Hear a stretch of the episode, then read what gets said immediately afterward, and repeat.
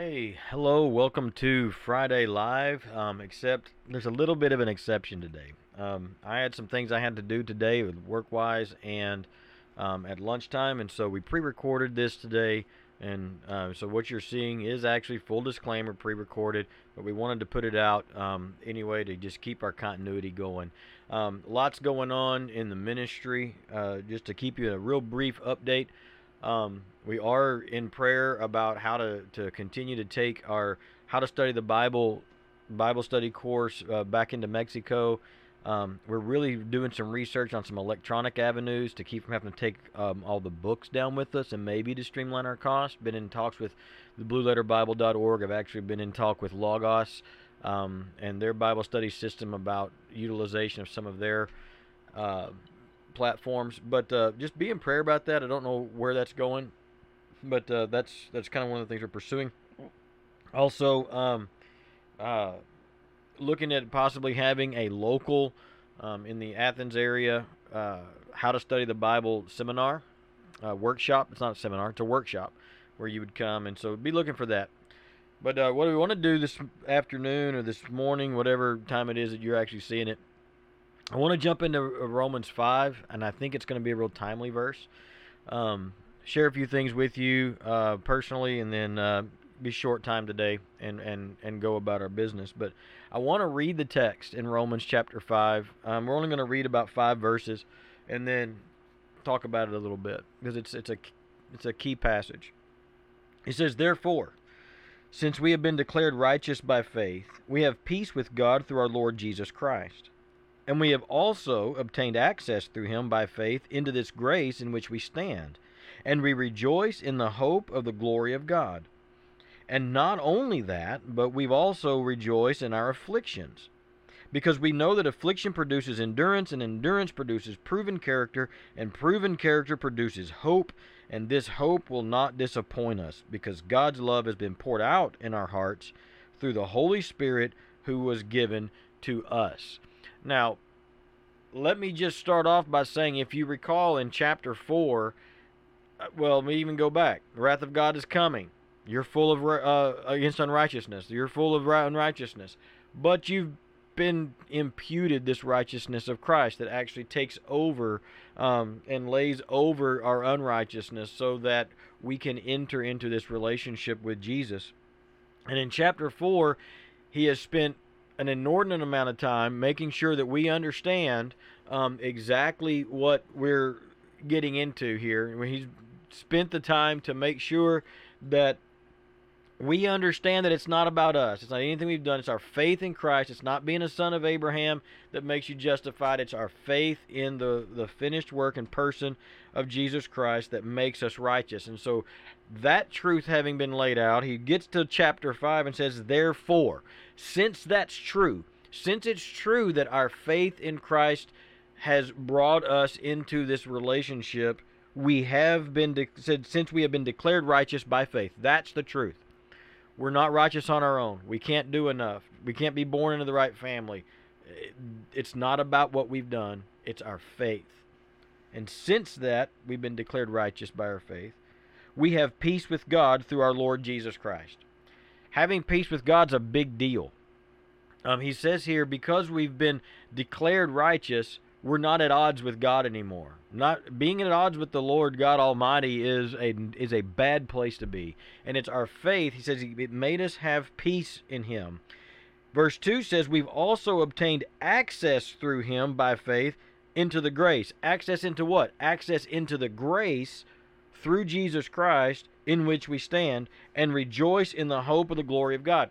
So there's grace that God gives we talked about it in chapter four. He says he by grace he passed over the, the sins of those in the past. And and we have access into this grace through Jesus Christ, through our faith in him. Okay? It is that grace of God, the access to it comes by our faith in him.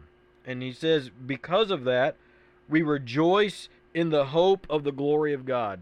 So when the glory of God is revealed, uh, uh, to all mankind in its fullest when he comes back, as it were, and he's in all of his glory. That's a terrifying thing if you're not shielded in righteousness. That's a terrifying thing for those who are riddled with unrighteousness because the wrath of God's coming when his glory is revealed. When his person is revealed, it's like, you know, Moses says, No, you can't look at me. I'm putting the cleft of this rock because you, you can't handle my glory. Even though he continued to say, Show me your glory and talk with him face to face and those sorts of things. But it's through our faith in Christ, through the declared righteousness of God, we have peace with God. We don't have to be afraid of his glory we don't have to be afraid of his wrath. There is no fear. There's no condemnation for us anymore. And we actually, it says, rejoice in the hope of the glory of God. We get to see him one day. It's a positive thing. It's a great thing. But that's not where I even want to, where I want to spend my time this morning, even though it's going to be short. He says in verse 3, and not only that. So there's another benefit. You know, it's almost like one of those uh, late night commercials. But wait, there's more. That's exactly the feel I get from Romans chapter 5. So the wrath of God's coming against unrighteousness, and we have a ton of it, but because of our faith in Christ and because of the work that Jesus did on the cross, we, we don't live in fear. He says we have access into this grace. We have a relationship with Him. We have peace with God. We have all of these benefits of having faith in Christ. But wait, there's more. He says we also rejoice in our afflictions. I want to say a couple of things, and I want you to just look right at me, hang right with me, and hear what I'm saying. What this verse does not, and I say this quite often, and, and it's true. A lot of times, we can get great truth out of what the Bible doesn't say as much as we can of what it does say. And what I mean by that is, he doesn't say in this that we rejoice because we don't have afflictions. That's not what it says. It doesn't say that all of our afflictions will go away. He says we rejoice in our afflictions. In other words, he affirms that those afflictions are going to come. What is an affliction? It's a hard time, it's a trial. Bad times, bad things. I was listening to Tammy yesterday um, telling the story of Brenna was about three weeks old. She was in the NICU and uh, she was on a ventilator, and it was time to take her off. And we basically had decided, you know, they, they made us decide are you going to, if she's how do I want to put this? If she can breathe on her own, great. But if not, we had to decide whether or not we would put her back on a ventilator or that we would just let her go. During that moment, they'd given her breathing treatments, they'd um, done all they could do, and um, they had taken her off the vent, and she wasn't breathing on her own. Um, it wasn't looking good, and it was a bleak moment. And I remember the RT, the respiratory therapist, said, "Let me let me try one more one more thing, give her one more hit of the breathing treatment," and he did. And I was listening to Tammy tell the story um, of the look of determination on Brenna's face as she, three weeks old, um, she just kind of had this look on her face, like, "No, we're gonna do this," and and I'll we'll never forget. There was only two points of her body actually touching the bed, the back of her head and one of her heels. That's how hard she was trying to breathe. She was taking it in. That, I mean, just her whole body was just in anguish um, trying to breathe. And she took a huge breath and never looked back. Um, I don't know what the change was, what the difference, what happened in her lungs. I just know that in that moment, for us and for her physically, but for us emotionally and mentally, was a huge affliction. And uh, we're now on year 14 of some wonderful times being taught a lot by him, but there's also times of affliction. And I look at this text and he says, Because of the righteousness that's declared over us, because of this relationship that we now have with God, because of this peace that we now have with God, because of all of this hope that we have and this access into the grace, we can rejoice into our in our afflictions. And if you read the totality of Scripture, you'll see that afflictions are not going to go away.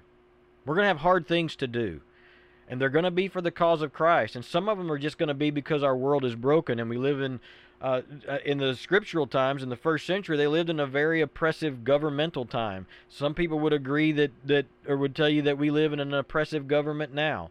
Um, I promise you, there are governments on the earth that are far more oppressive than ours. Um, but that notwithstanding, afflictions are here to stay. They're coming for us.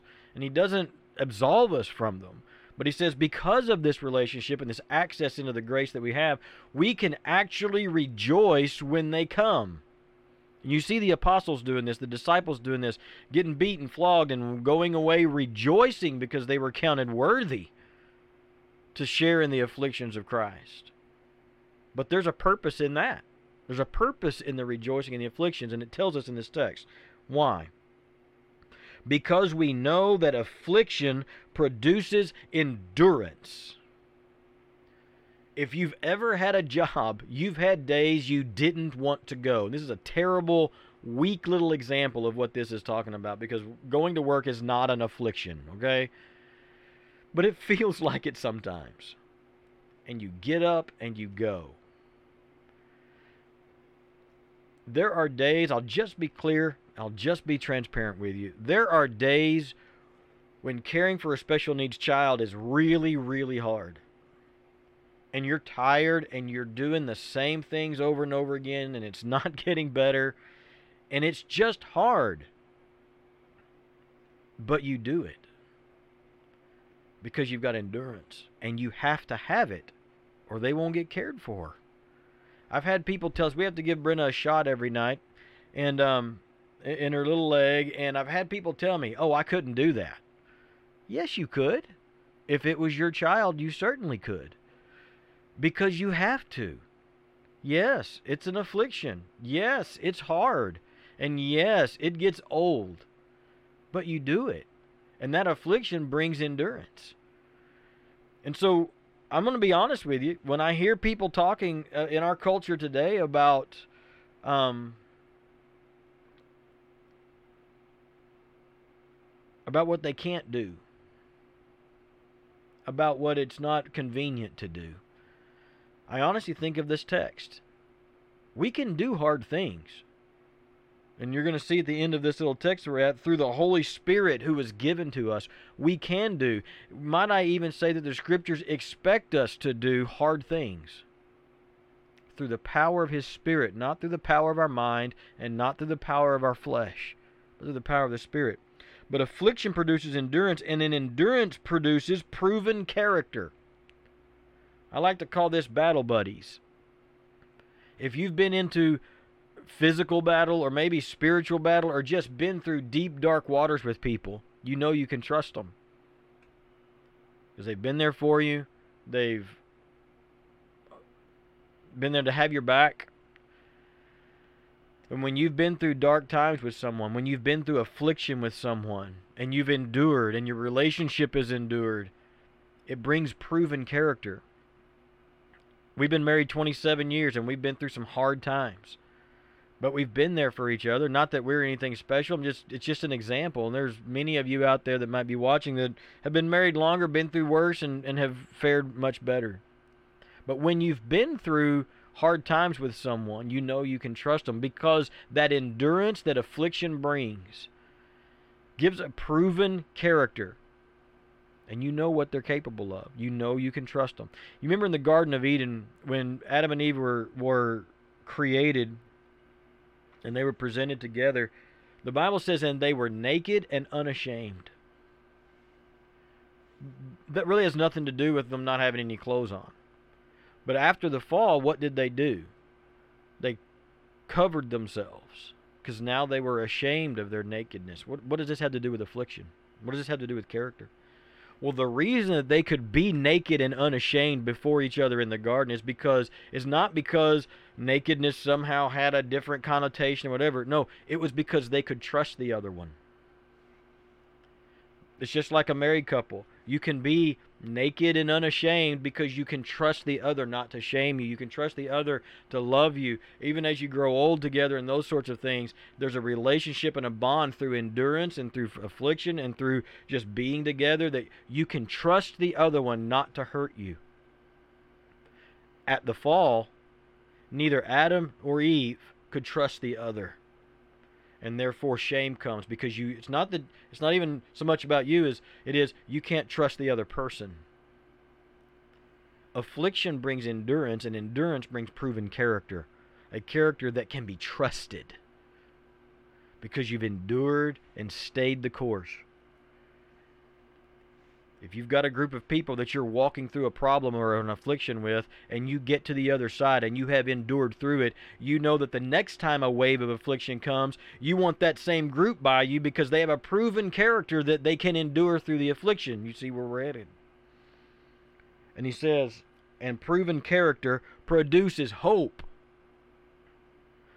I have hope when I see the wave of affliction coming because I know there's a group of people that I've endured affliction with before standing with me. And that gives me hope that whatever affliction's coming, I can stand up under, not because I'm special, but because there's a proven character in all of us as we've endured it.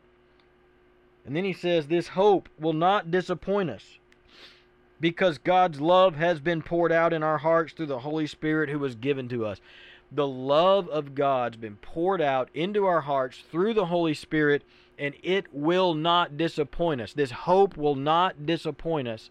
What hope? The hope we get from enduring, from the character that is proven through endurance of affliction.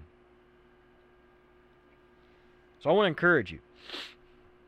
You can do hard things through the power of the Holy Spirit. You can do hard things. You can persevere. You can stand up under your faith. You can stand up under the weight of standing for your faith alone. You can endure in holiness and in righteousness. You can endure in a pursuit of the kingdom. Because endurance brings proven character that can be trusted. Jesus endured the cross. It says, but for the glory that lay before him, he endured the cross. Jesus has a proven character we can trust Him. And that brings hope. So if you're in an affliction today, or you've got an affliction on the horizon, be hopeful. Endure. The Holy Spirit's power will help you to endure. I believe that there is a time maybe coming for all of us. According to the scriptures, it's going to be tough to be a Christian, especially a vocal one. It gets harder and harder to have our beliefs, to pursue holiness, to pursue righteousness. But he says endure, because that endurance brings proven character, and that character brings hope. I'm glad you joined us today. A little bit short today, a little bit different. But we're glad you're here at the Crucibles Fire to help us, help you learn, teach, repeat. We'll hope you'll join us next week for Friday Live, and maybe we'll be back with our regular scheduled program with me and Tim. Talk to you later. Bye bye.